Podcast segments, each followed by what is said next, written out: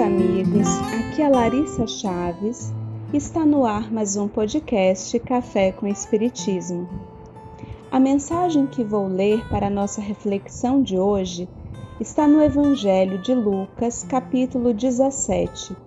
Estou utilizando a tradução de Haroldo Dutra Dias, editada pela FEB. Escutemos com atenção o primeiro trecho da narrativa de Lucas.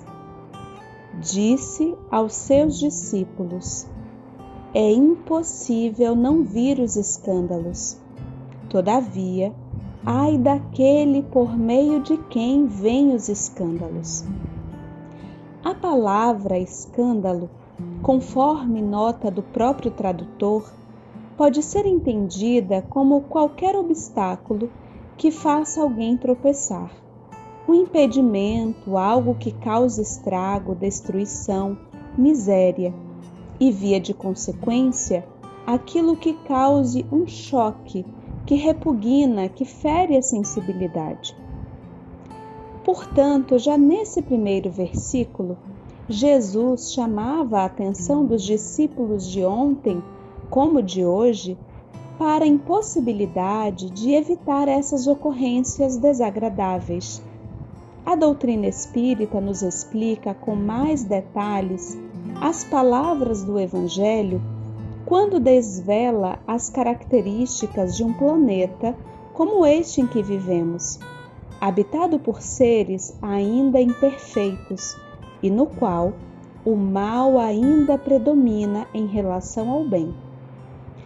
Como esperar desse contexto a ausência de escândalos ou de aflições, tendo em vista que nossas imperfeições, com frequência, se entrechocam e produzem conflitos, desde os microcenários, como os familiares, até os cenários globais, como as guerras. Continua a narrativa do evangelista, advertindo aquele através do qual vem o escândalo. É mais vantajoso para ele se uma pedra de moinho estiver colocada ao redor de seu pescoço e ter sido atirado ao mar, do que escandalizar um só destes pequeninos. Aqui, as palavras do Mestre estão carregadas de figura ilustrativa bem forte. Ele deixa claro que uma coisa é reconhecer a inevitabilidade do escândalo e outra, bem diferente, é ser aquele através do qual o escândalo vem. Lembremos-nos da passagem da mulher em adultério e observemos se ali Jesus não estaria ofertando semelhante lição de forma prática.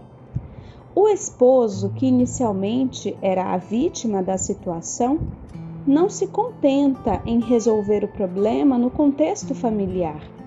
Seu orgulho ferido e desejo de vingança fazem-no armar um flagrante para que houvesse testemunhas da cena e estivesse amparado pela lei para o apedrejamento em praça pública.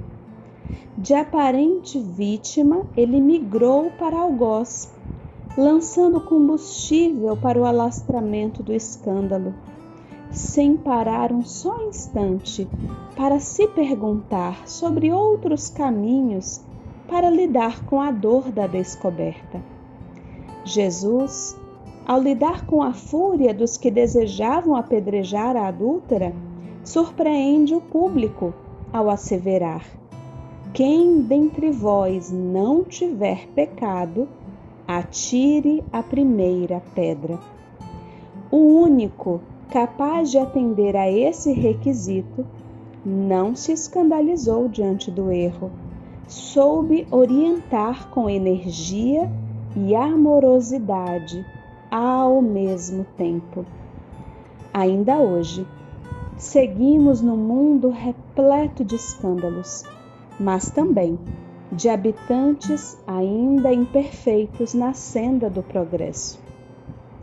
Lembremos-nos disso quando o desejo de vingança, maledicência ou julgamento nos ofertar pedras de escândalo para atirar naqueles que encontramos em equívoco.